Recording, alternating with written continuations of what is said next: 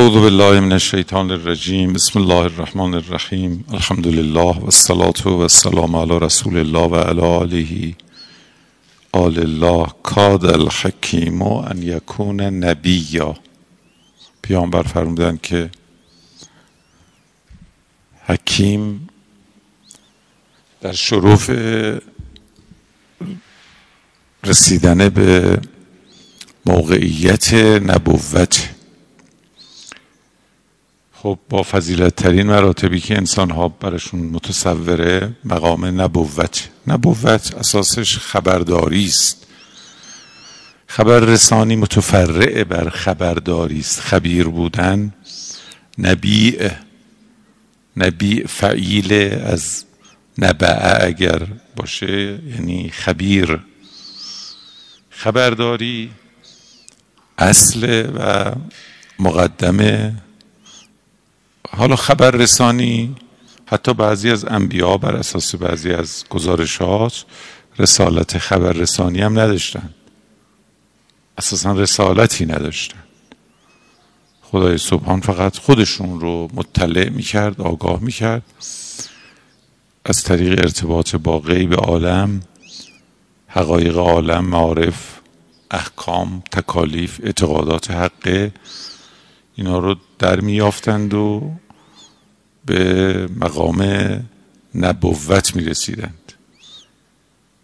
بنابراین اصل در نبوت خبردار شدنه. حالا راه ما برای تقرب به انبیا حکمت.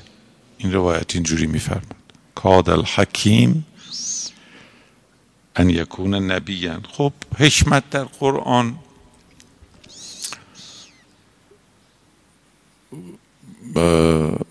داره و من یؤتی الحکمه فقد اوتی خیرا کثیرا.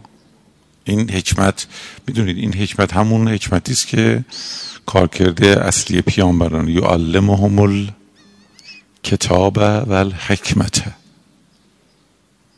اینم یکی از مسئله مهمی است که در فقیه باید تفاوت بین کتاب و حکمت رو، چه فرقی میکنه؟ پیامبر هم کتاب رو تعلیم میده هم حکمت رو. و من اوتی الحکمه فقط اوتی خیرا کثیرا. این حکمت حالا به هر معنایی که بعداً ان شاءالله بهش برسیم که ظاهراً شرط فقاهته، یعنی دریافت حکمت جز لوازم و ابتدائیات کار فقاهته. نمیتواند کسی بدون رسیدن به حکمت فقیه باشه. و در واقع ببینید حلقه وصل بین علم و نبوت. عالم آدمی که صرفاً عالم است هنوز موقعیت افتا و بیان حکم خدا و اینا نداره.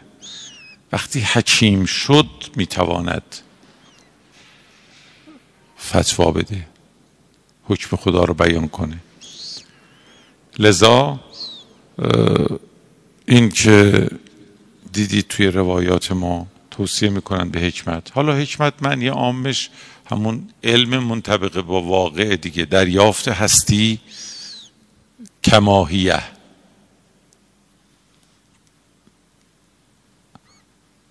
شناخت اشیا همون جوری که هست. اللهم ارنا الاشیاء کماهیه. پدیده ها حقایق همون جوری که هست. فقیه هم مدعی چنین موقعیتی است. احکام الهی هم اساسش همینه، جز اون وقتی که منطبق با واقع باشه حکم الله نیست، چیزای دیگری است. بنابراین حکمت رو بایستی رسید بهش. بعدها انشاءالله فرصت بشه در فرق بین کتاب ما مثل میگه کتب علیکم الصیام. کتاب قوانینه، همین مقررات. منتو مقررات شما یه وقت فقط کتاب حقوق رو میبینید، همین. اما یه وقت هست که فلسفه حقوق رو میفهمید، حکمت این مقررات رو. این مقررات ریشه در چی داره؟ اون حکمته. اگر دقت کرده باشید، بعد از اینکه در سوره اسراء مواردی رو از مصادیق بیان میکنه، اینم تبلورات و تظاهرات حکمت الهی من روشن میکنه. چرا؟ عرض کردم حکمت در فهمش، اینکه یعلمهم الکتاب و الحکمه، تعابیر 7-8 تا نظریه است اینجا. یه وقتی عرض میکنیم خدمت شما، امروزه دیدید مثلا در گاهی قدیما میگفتند حکمت عملی و حکمت نظری، گاهی میگن فقه اصغر و فقه اکبر. حکمت بیشتر همون فقه اکبره، یعنی اگر کسی فقه اکبر نداشته باشه فقه اصغر رو هم نداره، که حالا اینا رو بعداً انشاءالله تو بحثمون که به تناسب بهش میپردازیم عرض خواهیم کرد. این حدیث پیامبر. اما بحث ما در این است که گفتیم خدمت شما امیرالمؤمنین خیلی خوب توصیف فرمودند که چی شد که فقه اسلامی از ریل خودش خارج شده و چه شد که فقه به این وضعیتی که الان موجوده رسیده. چه بر سر فقه آمده؟ ما ادوار مختلف تحولات درونی فقه رو مرور کردیم، به یه حلقه واسطی رسیدیم که بین پیامبر و ائمه علیهم السلام این حلقه واسط رو بایستی روشن میکردیم. ملاحظه فرمودید امیرالمومنین آسیب شناسی فرمودن، گفتن چی شد که انحرافات در فقه شکل گرفت. 4 دسته کردن که بعد از پیامبر منافقینی بودن، سوء استفاده کردن، داستانشون رو گفتن. اشتباه کنندگانی بودن که دچار توهم شده بودن، داستانشون رو گفتن. کسانی که اشراف به فقه نداشتند بودن که داستانشون رو گفتن، و کسانی که فهم دقیق نداشتند. گفتن این 4 گروه باعث حتی تعبیر داشتن که پنجمی نداره. خب همین رو اگر ما بخوایم حلش کنیم که ما به دوچار نشیم، اگر میخوایم فقیه بشیم نباید دوچار نفاق بشیم. این اول، نفاق با تمام مراحل و مراتبش و پیچیدگی‌هاش هم صدق داشته باشیم کافی است. اشتباه و وهمم نباید پیدا کنیم،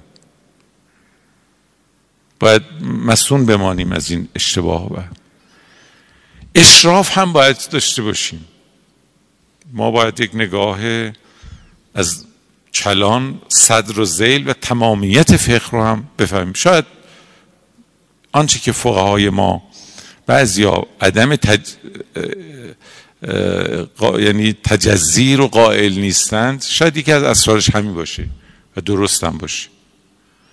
معلوم نیست مجتهد متجزی به یه معنا، به معنای اینکه فقط یه گوشه ای از فقه رو دریافت کرده باشه، بشه اسمش اجتهاد گذاشت. بحث دارن، میدونید یه اختلافی است فقیه جامع و فقیه متجزی. فقیهی که در بخشی از فقه فقیه هست رو اختلاف نظره، اینکه آیا فقیه هست، مجتهده، یا نه؟ شاید از همین بیان امیرالمومنین بشه استفاده کرد، حداقل به یک معنا تجزی جواب نمیده. نمیشه انسان همه فقه رو نفهمیده باشه، بخشش رو بفهمه. احکام الهی رو نمیشه، میشه قرائنی هم از آیات قرآن بر این مطلب آورد و دلایلی هم ذکر کرد که بعدها انشاءالله عرض خواهیم کرد. پس اشراف میخواد. علاوه بر اشراف، اون چیزی که امروز ما بیشتر روش تأکید کردیم مسئله فهم دقیقه. فقهای ما بیشتر تبحر و تخصصشون در این است که مثلا ناسخ از منسوخ تشخیص بدن، خاص از عام تشخیص بدن، قواعد رو، کاربردش رو، به خصوص در موارد تعارض، اهم و بر مهم و همین موارد، بیشتر این شده. از اون نکته قبلی قفلتی شده، یعنی اشراف.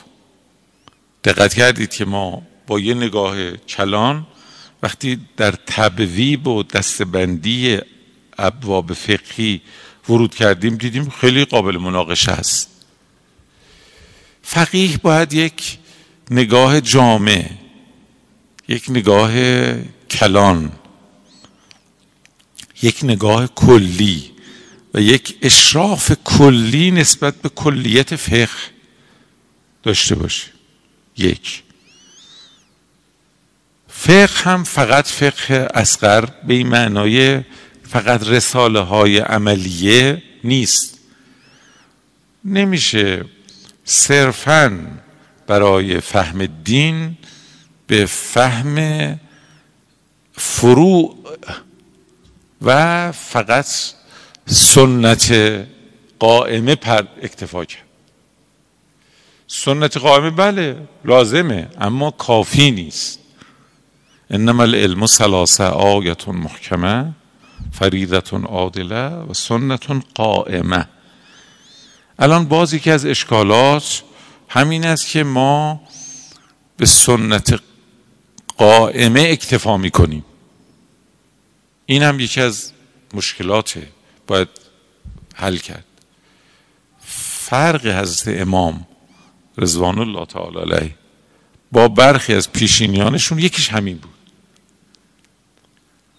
اصلا تفاوتشون همین بود که فقط در حصر فروع و در محدوده فروع نماندند.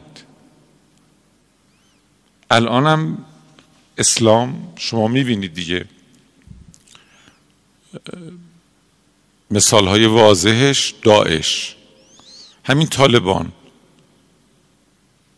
در اینا مثالهای واضحشه که اینا گاهی به خاطر و در طول تاریخ هم دعوایی رو که بین عرفا و فقها میبینید، دعوایی که بین اهل شریعت با اهل طریقت و اهل حقیقت و اینا بوده، سرش همین بوده.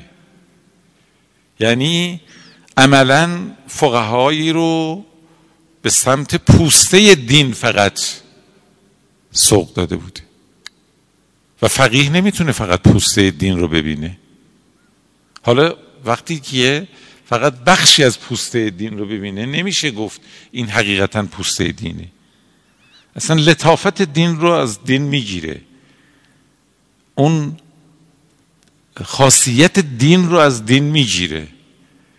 قوانین بی روح، خشک و بی خاصیت، این خطری است که وجود داره، در حالی که دین فقط این پوسته نیست اگر اینا رو پوسته بدانیم. لذا برای که این اتفاق بیفته ما باید اولین کاری که باید بکنیم، باید یه برگشتی داشته باشیم ببینیم از ابتدا این فقهی که به ما ارائه شده چگونه فقهی بوده. برگردیم ببینیم فقهی که در اسلام پیامبر عرض نمودن آیا همین فقهی است و همین نحوه استنباط و استخراجی است که ما الان داریم. آیا احکام فقهی که پیامبر فرمودند کاری به اخلاق اسلامی نداشت، کاری به اعتقادات اسلامی نداشت، یا نه چیز دیگری بود؟ برای اینکه اونو بفهمیم اول باید ببینیم چگونه این فقه به دست ما رسیده. ما یه بحث مبسوطی رو عرض کردیم، گفتیم فقه در زمان پیامبر ارائه شد، برخلاف تصور برخی که فکر میکنند فقه بعدها سامان یافت و به صورت یک علم مدون شد. ثابت کردیم پیامبر گرامی همچنان که کتاب را تبلیغ کردند، قرآن رو سامان دادند، جمع‌آوری کردند، یک جا به مسلمین عرضه کردند، فقه رو هم چنین کردند. حداقل در مورد امیرالمومنین علیه السلام مستنداتش گفته شد که امیرالمومنین علیه السلام متولی جمع‌آوری فقه و تدوین فقه بوده و این کار هم در زمان پیامبر به املاء پیامبر و به خط علی ابن ابی طالب علیه السلام محقق شده. چیزی که ازش تعبیر میکنیم به کتاب و علیین. اینجا برای اینکه این روشن بشه ما اول باید مبنای این حرف رو در آموزه های دینی، در آیات و روایات ثابت کنیم، بعد این کتاب علی رو بازشناسی کنیم، ببینیم این کتاب علی چیه، وقت بعد از او این که چقدر از این کتاب الان در اختیار ماست، مقداری که از این کتاب در اختیار ماست رو مرور کنیم و ببینیم این مقدار، سوال بعدی، آیا کفایت نیاز ما را می کند یا نمی کنه، کاستی ها کجاست، خلاها کجاست و بایستی چه کرد. پس سیر بحث اینجوری خواهد بود. الان در مقام بحث اول، برای که کارکرد ائمه علیهم السلام رو به طور کلی و اصولا جایگاه ائمه رو با فقه، در رابطه با فقه دریابیم، یه نگاهی میکنیم به آنچه که به ما رسیده تا ببینیم آیا این نظریه تایید میشه، این حرف ثابت میشه یا رد میشه. این خیلی مهمتر از یه فرع فقهی است. ما اگر برامون ثابت بشه که فقه تدوین شده است، کتاب فقه به ما رسیده است، وجود داره، تکلیفمون یه چیز دیگه میشه. به جای اینکه بیایم بریم در بیابان فروع فر بخوایم کشف بکنیم، استنباط بکنیم، میتونیم راحت بریم سر اصل مطلب، سر سرچشمه، سر منبع و اینو در بیاریم. بنابراین من هم تبرکن و تیمنا هم برای اینکه این بحث مبناش روشن بشه و اگر مناقشه هم درش وجود داره پاسخ داده بشه، یه مروری میکنیم ببینیم که در واقع انحراف از فقه اصلی از کجا شروع شده، فقه رو خاستگاهش رو کجا ببینیم، سرچشمه فقه رو در ائمه چگونه بازیابی کنیم، دسترسی ما به این سرچشمه چگونه خواهد بود. و به خصوص این بحث از این جهت خاصیت داره که اگر این بحث درست حل نشه، ما هم دقیقاً دچار اون افراط و تفریط و همون اتفاقی که در طول تاریخ تحول فقه و تطور فقه براتون گفتم که مثلا مقطعی بر اخباریگری و روایات فقط تأکید شد، مقطعی به عقل رو آوردند و دیده نشد. یادتونه که براتون، برای که ما دوچار اون اشکالات نشیم این راه رو باید بریم. خب برای که راه را بریم فقط 2-3 جلسه باید حوصله کنید تا من یک صرفاً تبرکان و تیمونن منابعی رو براتون میگم. جلسه گذشته ابوابی از جوامع روایی رو براتون گفتم که دیدید توی اون ابواب این مطلب به وضوح ثابت میشه. حالا میخوام این مقداری در درون این ابواب بریم. هر کدوم از ابواب و روایت هم که براتون نمونه‌ای میخونیم یه زاویه از موضوع روشن میشه و کمک میکنه که ما در رسیدن به فقه اهل بیت علیهم السلام مطمئنتر عمل کنیم. خب یه باب این بود که معرفت العالم الذی من عرفه عرف الله و من انکره انکر الله تعالی.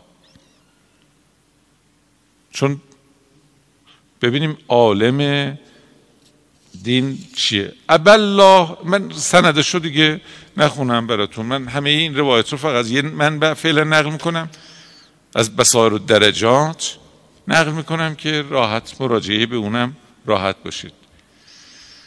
همش هم مستند و اونایی که از نظر خودم تایید شده. حدثنا احمد بن محمد عن الحسین بن سعید عن محمد بن الحسین بن صغیر امن حدثه، یعنی سلسله اساتید ایشون، روات ایشون، ان ربیع ابن عبدالله ان ابی عبدالله علیه السلام امام صادق علیه السلام انه قال ابى الله ان یجری الاشیاء الا بالاسباب. اینو میدونید سنت الهی این است که هر کاری رو از طریق وسائل و وسائط و اسباب خودش انجام میده. این ابا هم ابای تکوینی است، تکویناً خدای سبحان این جوری است. خب معناش این است که اگر خدای سبحان بخواهد علمی رو به ما برساند از طریق اسباب و وسائط خاص خودش میرسانه. فجعل لكل سبب شرحا، اسباب را هم ناشناخته و غیر مشروح نمیگذاره. و جعل لکل شرح علما، هر تشریحی هم یک علمه، یعنی اینکه این سبب چگونگی سببیت میکنه این یه دانشی است، باز شده، روشن شده. و جعل لکل علم بابا ناطقا، هر علمی رو هم براش یک باب گویا. حالا یا اینقدر اون متن مثل آیات قرآن خودش ناطقه، یا یک انسانهایی اون رو به زبان میارن. عرفه من عرفه و جهله من جهله. بعضی ها این رو میشناسن، پی میبرن، بعضی ها هم نمیشناسن، میمونن. خب ذالکه، این اسباب برای اینکه علم خدا به ما برسه چیه و کیه؟ فرمود رسول الله و نحنو. خیلی روشن این اسباب برای اینکه ما را به حقیقت احکام الهی برسونه رسول خداست و ما ائمه علیهم السلام. این دقت دارید. خب این روایت وقت جالبه که در ذیل این باب مشابه این روایت خیلی داریم.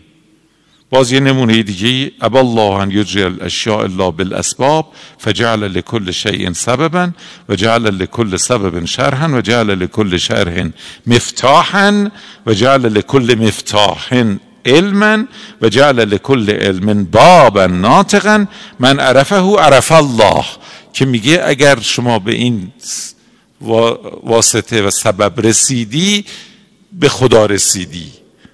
و من انکرهو انکر الله، اگر کسی این مسیر رو قبول نکنه در واقع خود پروردگار عالم رو انکار کرده. یعنی من اگر فکر کنم از طریق دیگری میتوانم فقیه بشم به فقه برسم غیر از این راه، اساساً این روایت میگه به انکار پروردگار منتهی شده.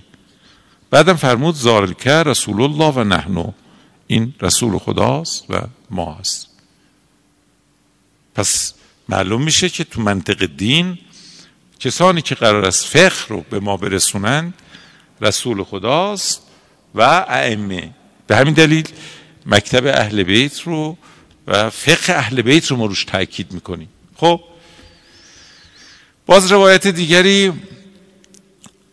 عبدالله ابن جعفر عن محمد ابن عیسی عن یونس عن الحسین ابن المنذر عن عمر ابن قیس الماصر عن ابی جعفر امام باقر سمعت یقول ان الله لم یدع شیئا تحتاج الیه الامه الی یوم القیامه.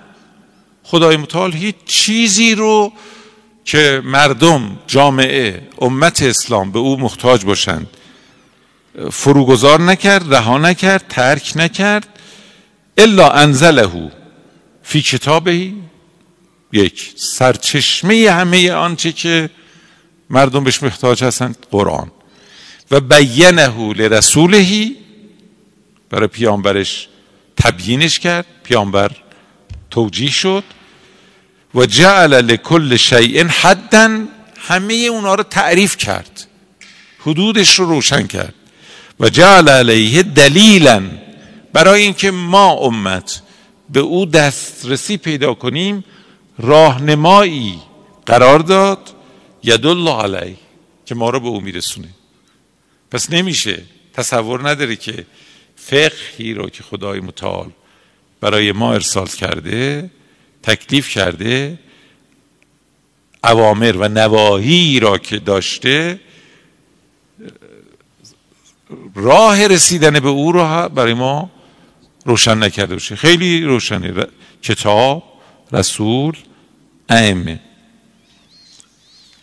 حالا جالب است که بدانید اون روایاتی هم که هی میگه عالم بر عابد فضیلت داره و اینا، عالمی که از این طریق به علم الهی نائل بشد رو میگه، که روایات زیادی داریم همین تایید میکنه. لذا میفرمودن متفقه فی الدین اشد علی الشیطان من عبادت الف عابد. اونی که خیلی جایگاه داره فقیهه، فقیهی است که از این طریق به حقیقت فقه برسه. ببینید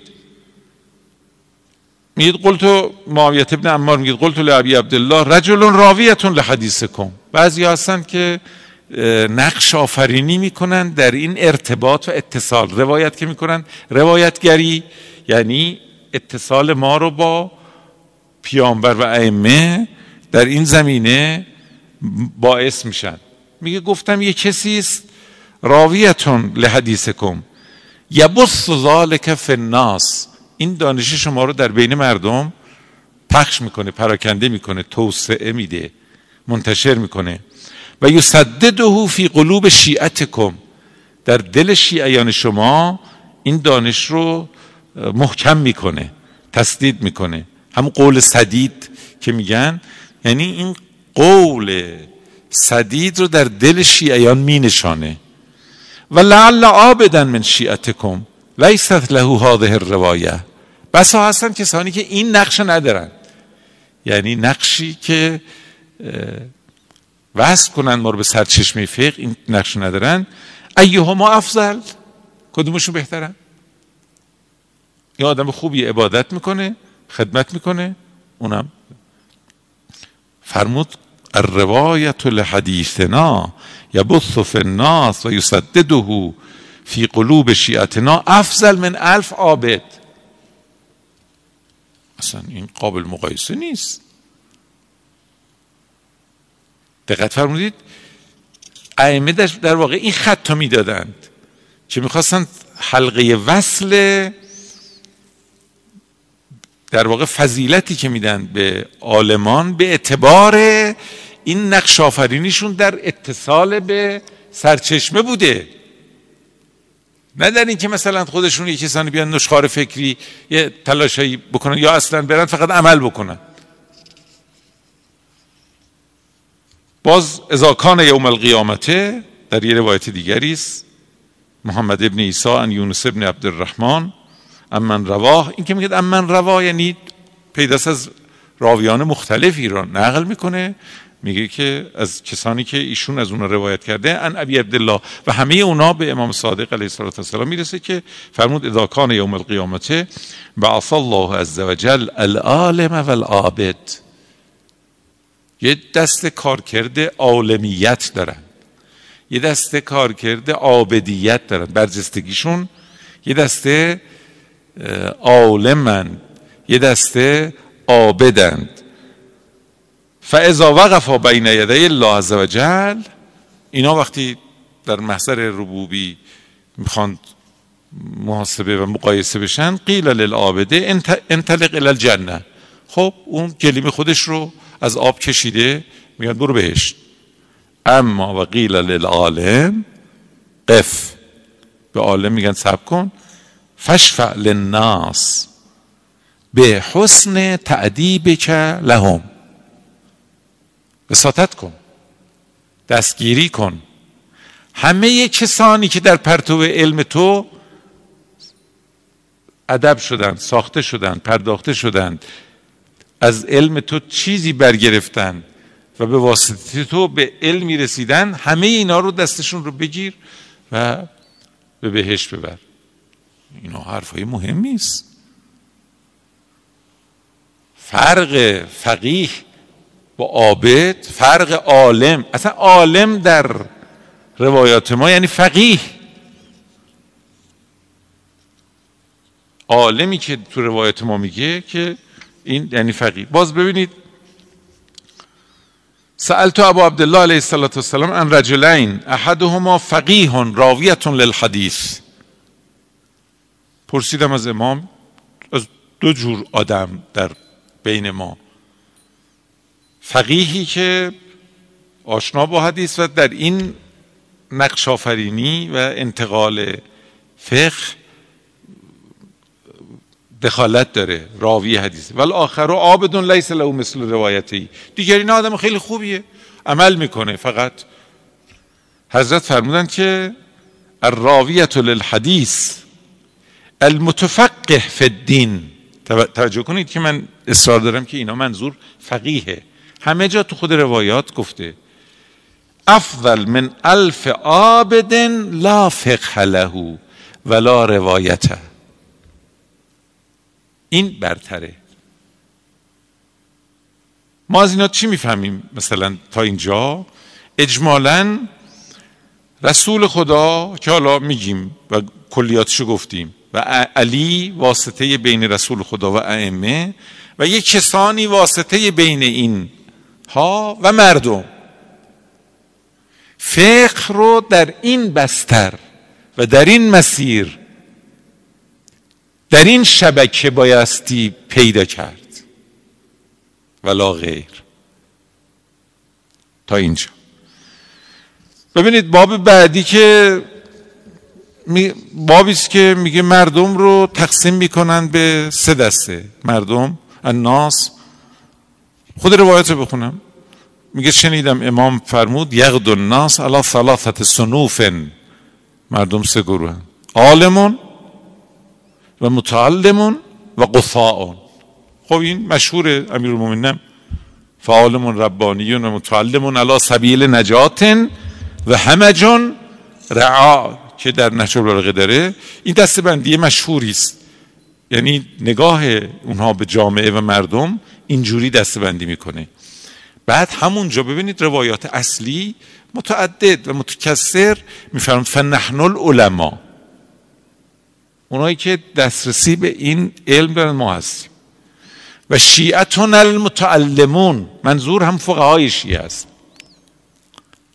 چون خود شیعیان دو دسته شدن، دیدیم که تون دسته گفت عالم و عابد میشن، متعلمون و سایر الناس قصاء. این روایت رو با بیانات مختلف و به اشکال گوناگون با سندهای مختلف نقل کردن. باز باب بعدی که ببینید میگه دستور توی روایات که مردم برید علم رو از معدنش به دست بیارید. خب فقه هم علم دیگه، دستورات زیادی داریم که میگه علم رو شما بایستی از معدن و سرچشمه او بگیرید. بنابراین این رویکردی که ما در این درس داریم دنبال میکنیم عمل بر روایته. بعد همون روایات میگه که معدن اینها اهل بیتن، آل پیامبرن. یکی دوسته نمونش براتون بخونم. سندی ابن محمد ان ابان ابن عثمان ان عبدالله ابن سلیمان قال سمعت ابا جعفر و عنده رجل من اهل البصره، یک کسی از بصره اونجا نشسته بود، یقال له عثمان الاعمى،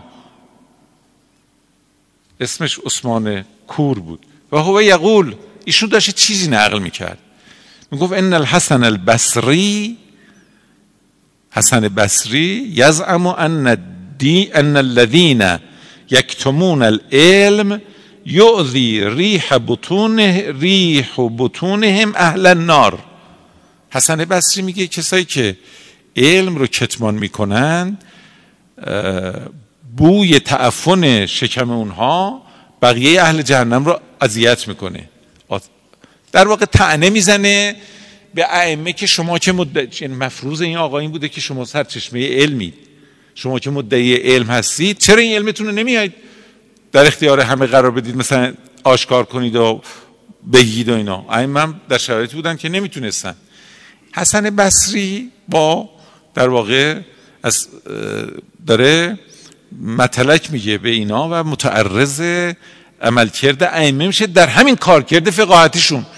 در واقع میگن اینا یا علم ندارند اولا، یا اگرم دارند کتمان میکنن، پس صائب نیستن، درست نیستن، و اگر داشتن اشکار میکردن. در واقع داره توی پازل دشمن عمل میکنه که اینا رو میخواد بکشونه به صحنه که مثلا از بینشون ببره، یا چون یه رقابتایی هم بین فقهای میدونی که اون طرفی فقهای اهل سنت و ائمه علیهم السلام بود، اونا سعی میکردن که تاخت و تاز کنن و کلیت شریعت رو تولیگری و فقاهتش خودشون در خودشون انحصار داشته باشن. فضا رو میخوام بگم بلکه روایت بشناسیم ببینیم تو چنین فضایی طرف اومده خدمت امام نقل میکنه که حسن بصری هرچی حرفی میزنه، امام جواب دادن که فهلک اذن مؤمن آل فرعون، اگه این حرف درست باشه باید مؤمن آل فرعون جهنمی باشه. و ما زال العلم مکتوما، از ابتدا علم پیش همه نبوده، علم مکتوم بوده. منذ بعث الله نوحا، از زمان نوح تا حالا. بعدم فرمودن فلیذهب الحسن یمینا و شمالا، حسن بصری میخواد چپ بره، میخواد راست بره، میخواد شرقی بشه، میخواد غربی بشه، هر جا میخواد بره. فوالله ما یوجد العلم الا من ها هنا، فرمودن به خدا قسم علم جز از اینجا از پیش ما در نمیاد، علم جز پیش ما نیست، معدن علم ما هستیم. ببینید باز روایت دیگه راوی میگه که ان ابی بصیر ان ابی عبدالله قال قال لی ان الحکم ابن عتیبه ممن قال الله تبارک و تعالی و من الناس من یقول آمنا بالله و بالیوم الاخر و ما هم بمؤمنین. حضرت فرمودن که حکم ابن عتیبه یک کسایی که راهی جز این راهی که من و در فقه میگیم رفته بودن، وابسته به آل مروان. این آقا این آیه رو میخونه که من الناس، مردم بعضی هستن میگن ایمان به خدا و آخرت داریم در حالی که مؤمن نیستن. امام فرمودند فلیشرق الحکم ولیغرب، حکم شرق عالم بره غرب عالم بره. اما والله لا یصیب العلم الا من اهل بیت نزل علیهم جبرائیل، به خدا قسم اینا هیچ دستاوردی علمی جز از طریق ما اهل بیت ندارن. ببینید انحصار علم فقه در خودشون که ما هی میگیم باید بگیم فقه اهل بیت، این اشتباه بسیار بزرگی است که میگن مذهب ابو حنیفه، مذهب مالکی، مذهب شافعی، مذهب جعفری. غلطه. جعفری یک مذهب در مقابل مذاهب دیگه نیست. شیعه یک فرقه در مقابل فرقه‌های دیگه نیست. یه اسلام ناب از اول بوده، این اسلام استمرارش اینه، بقیه انحرافه. لذا اساساً بعضی از مشهورات ما غلطه. رئیس مذهب یعنی چی؟ غلطه. اصلا اینا با حرفای خودشون نمیخونه. فقه اسلامی همون که از امام رضوان الله تعالی علیه فرمودند، اسلام ناب، اسلام علی بن ابی طالب، اسلام حزب الله، اسلام علی بن ابی طالب، اسلام علی بن ابی طالب همون اسلام پیغمبره، بدون هیچ فروکاستی. امیرالمومنین قرائت صحیح اسلام پیامبره. ما بعضی وقتا قفلت کردیم و جوری چیز شده که مثلا جرأت کردن ما رو رافضی بدونن.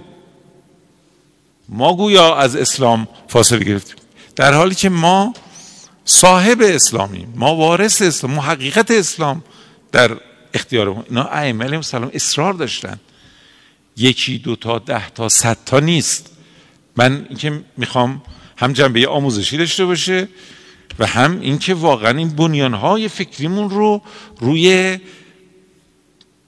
فقه اهل بیت مستحکمش کنیم که بعداً اون فقه رو که مطرح میکنیم در اداره و مدیریت بدونیم از چه جایی برداشت کردیم، از چه سرچشمه‌ای برداشت کردیم. ببینید باز راوی میگه سألت ابا جعفر عن شهادت ولد زنا تجوز. از امام پرسیدم که خب ولد الزنا شهادتش جایزه؟ میدونید بحث است در این که آیا ولد الزنا، بچه زنازاده، میتونه شهادت بده؟ شهادت او رو میشه قبول کرد یا نه؟ فقال الله، فرمودن نه. میگه فقلت ان الحکم ابن عتیبه یزعم انها تجوز. حکم یکی از فقهای مدینه بود، میگه گفتم ایشون میگه جایزه. فقال اللهم لا تغفر له ذنبه، خدای اینو ازش نبخش. چرا این حرف امام رحمت؟ چرا اینجا میگه نبخشش؟ چون اینجا مسئله دینه، حکم الهی است. خود پیغمبرم همینجور بود، در احکام الهی هیچ مماشات و چیزی نداشت.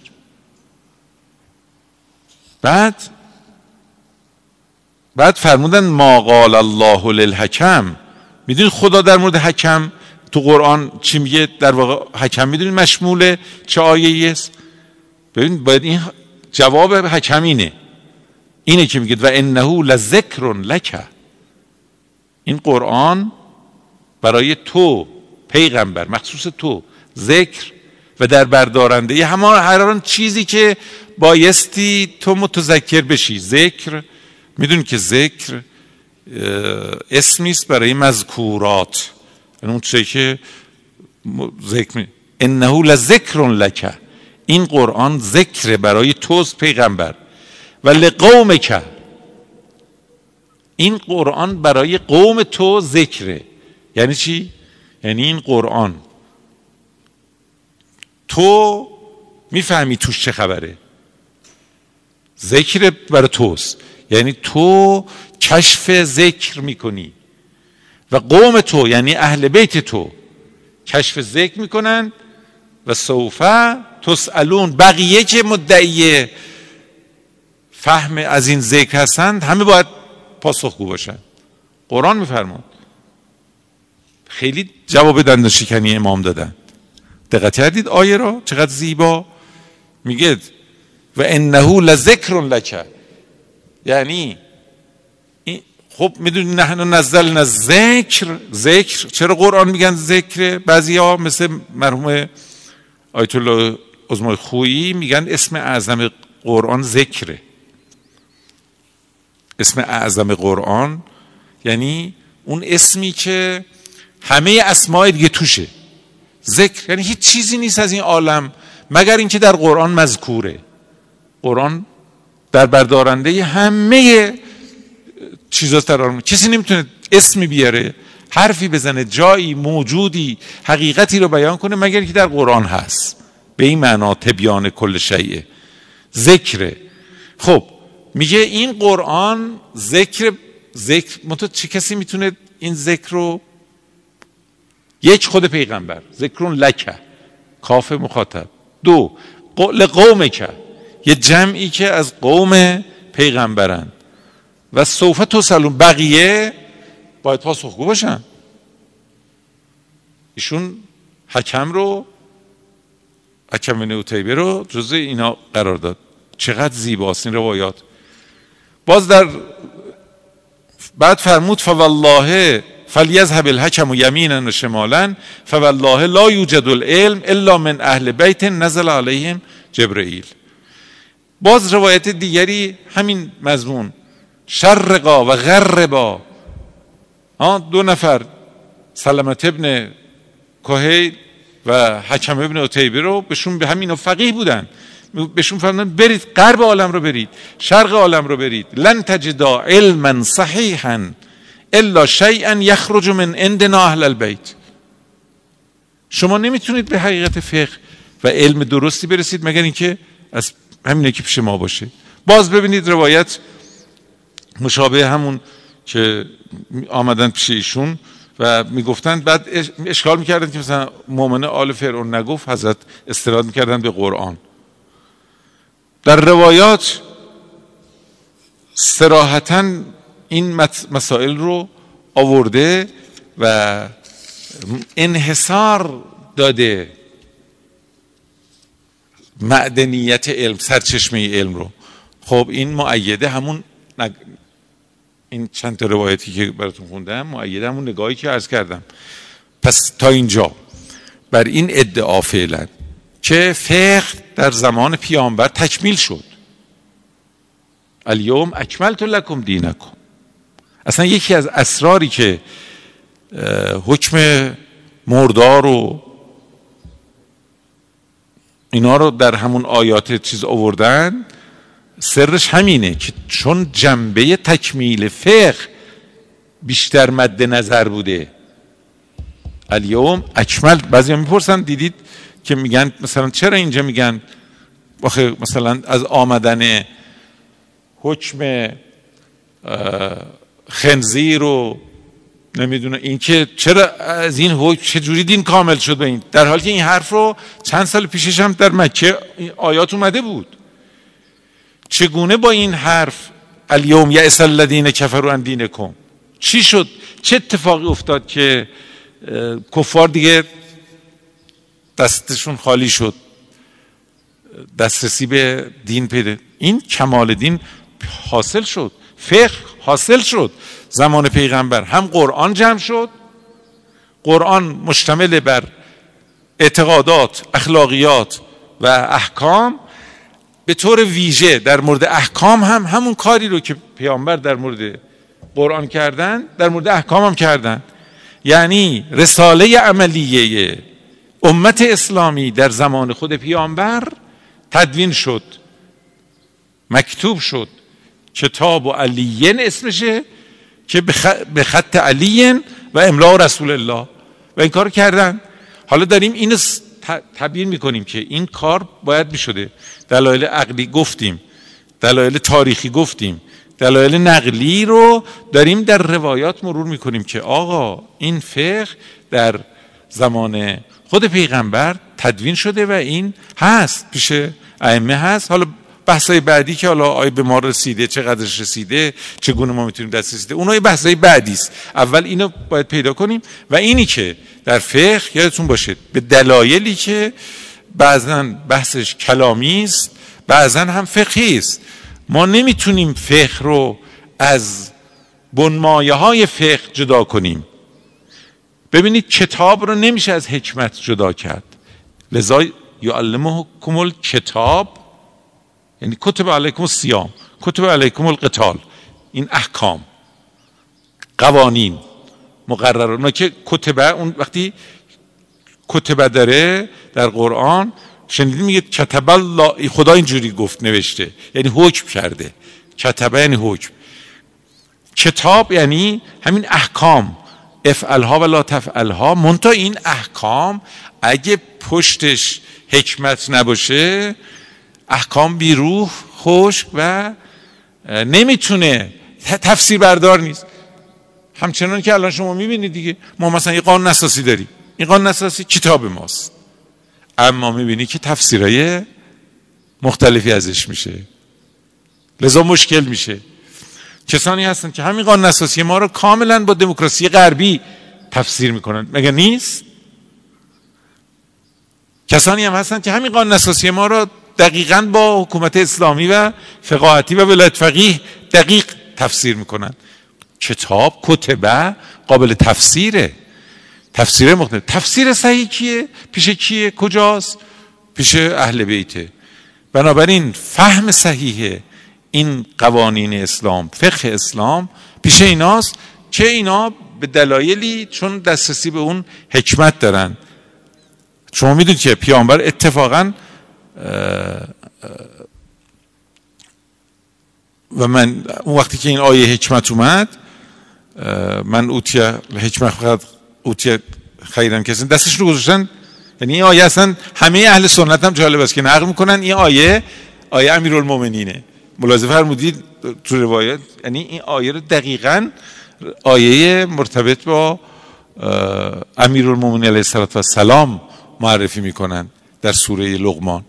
این خیلی حرف عجیبی است. وقتی اینا رو با هم میبینیم، کاملا سرچشمه و منشأ فقه ما روشن میشه و ما مطمئن میشیم، دلمون آرام میگیره که فقه فقط فقه اهل بیت. که حالا اجازه بدید 2-3 جلسه این بحث رو مستند به روایات دنبال بکنیم. غفر الله لنا و لکم.